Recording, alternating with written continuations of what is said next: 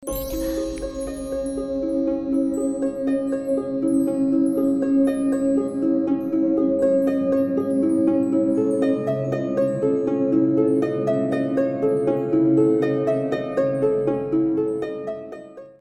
datang dan selamat malam. Saya Denny, narator dari Rumah Horor Indonesia. Dan cerita tengah malam kembali lagi Untuk menceritakan sebuah cerita horor di malam hari ini.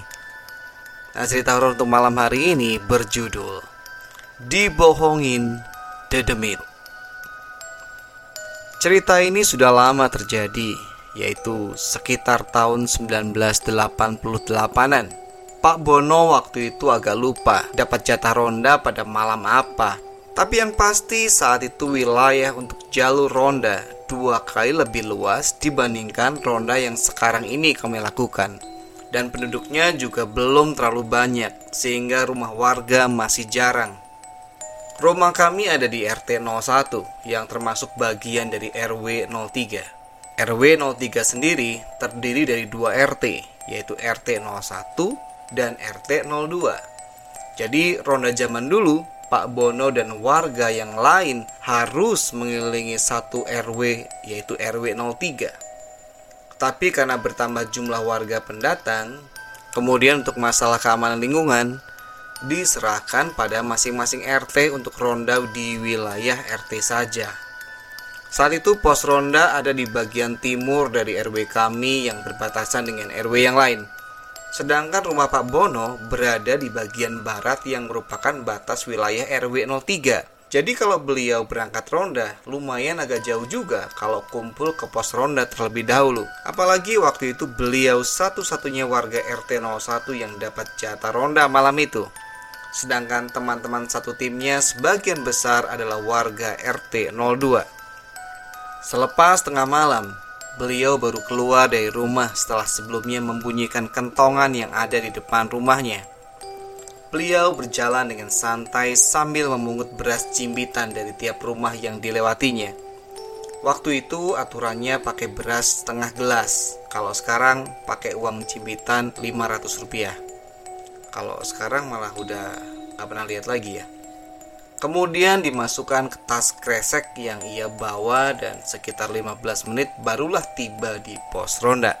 Tetapi saat itu tidak ada satu orang pun yang berada di pos ronda. Setelah ditunggu-tunggu sekitar 10 menit, juga belum ada yang nampak batang hidungnya. Akhirnya daripada menunggu, beliau pun berinisiatif untuk keliling kampung saja sambil ambil beras cibitan berikutnya dan berharap bertemu teman-temannya yang dapat jatah ronda malam itu yang mungkin menyusul untuk ronda. Tapi memang cukup aneh saat itu. Walaupun Pak Bono sudah berusaha berhenti di depan rumah teman-teman rondanya dan membunyikan tiang listrik yang ada di dekat rumah berkali-kali, tapi tidak ada yang bangun dan keluar rumah. Memang cuaca saat itu sangat dingin sehingga mendukung orang bisa tidur dengan nyenyak. Ah, ya sudah. Mungkin semua sedang kecapean, sampai-sampai bunyi dari tiang listrik tidak mereka dengar. Begitulah pikiran positif dari Pak Bono menghadapi situasi saat itu. Akhirnya beliau pun berkeliling sendirian, tetapi juga memutuskan dalam hatinya kalau sudah baik lagi ke pos ronda, dia akan segera pulang saja karena tidak ada teman. Yang penting beras cimbitan ditaruh di tempat yang disediakan di pos ronda. Dalam perjalanan menuju pos ronda di Gapura yang merupakan pintu masuk dan keluar kampung kami di bagian barat, Pak Bono bertemu dengan salah satu warga RT 01, Pak Supri, yang sedang berjalan ke arah Gapura. Malam Pak Bono, kok sendirian saja Pak? Tanya Pak Supri sambil tersenyum dan berhenti, menunggu Pak Bono mendekatinya. Iya Pak, gak ada yang keluar ronda, jadi cuma sendirian aja, jawab Pak Bono. Jenengan gak nonton wayang gitu? Ada pertunjukan wayang kulit di kantor KR loh.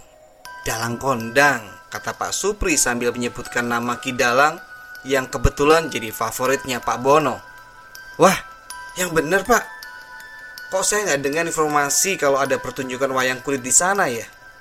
Wah, harus nonton nih, kata Pak Bono dengan bersemangat sekali. Karena memang beliau hobi nonton pertunjukan wayang kulit dan kebetulan dalangnya favorit dia. Matur nuwun ya infonya, sambung Pak Bono kepada Pak Supri. Lalu dengan tergesa-gesa bergegas menuju pos ronda untuk menaruh beras cibitan yang ia bawa. Dan setelah itu baru pulang ke rumahnya. Dengan semangat Pak Bono mengeluarkan motornya dari dalam rumah, menyalakannya dan berangkatlah dia sendirian. Jarak antar rumahnya dengan kantor KR itu sekitar 5 km. Sekitar 10 menit sampailah dia di tempat tujuan. Tetapi saat tiba di sana, tidak ada keramaian yang biasanya terjadi kalau ada pertunjukan wayang kulit. Kantor tersebut tampak sepi dan tidak ada orang. Pak Bono berhenti sebentar dan mengamat-amati. Apa mungkin pertunjukannya ada di sekitar kantor itu? Tapi nyatanya tidak terdengar bunyi gamelan atau dialog dalang. Sepi sekali. Rasa jengkel dirasakan oleh Pak Bono Jauh-jauh datang tapi pertunjukan wayang yang dikatakan oleh Pak Supri ternyata tidak ada. Akhirnya beliau pun pulang dan punya rencana setelah pulang dari kerja besok akan mampir dulu ke rumah Pak Supri. Pokoknya dia akan marah-marah karena Pak Supri berbohong kepadanya. Keesokan harinya, sekitar jam 5 sore, Pak Bono dari kantornya langsung menuju ke rumah Pak Supri. Dan kebetulan Pak Supri ada di rumah. Tanpa basa-basi, setelah mematikan mesin dan turun dari motor, Pak Bono marah-marah sambil menanyakan apa maksud dari Pak Supri memberikan informasi bohong kepadanya. Reaksi Pak Supri cuma bengong saja dan kebingungan. Nggak ada angin, nggak ada hujan, Pak Bono memarahi dirinya dan sepertinya sangat-sangat jengkel kepadanya. Setelah Pak Bono selesai ngomong, Pak Supri tidak terpancing emosinya. Beliau pun bertanya, kenapa Pak Bono datang sambil marah-marah? Loh, tadi malam kita ketemu di Gapura. Kata sampean, ada pertunjukan wayang kulit di kantor KR. Saya ke sana dan ternyata nggak ada apa-apa di sana. Itu kan artinya sampean bohongin saya kan? Gimana saya nggak marah? Bercanda ya bercanda, tapi jangan sampai keterlaluan kayak gitulah. Jawab Pak Bono masih emosi. Wah, wah, wah. Tadi malam. Saya tadi malam gak ke mana-mana pak. Malah saya tidur malam agak awal Karena pengaruh obat flu dan karena pusing kepala. Jadi gak mungkin saya keluar ke rumah saat itu. Kalau gak percaya tanya istriku saja pak katanya.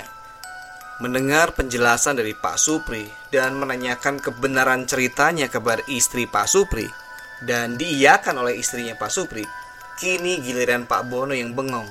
Jadi Siapa yang saya temuin tadi malam kalau begitu?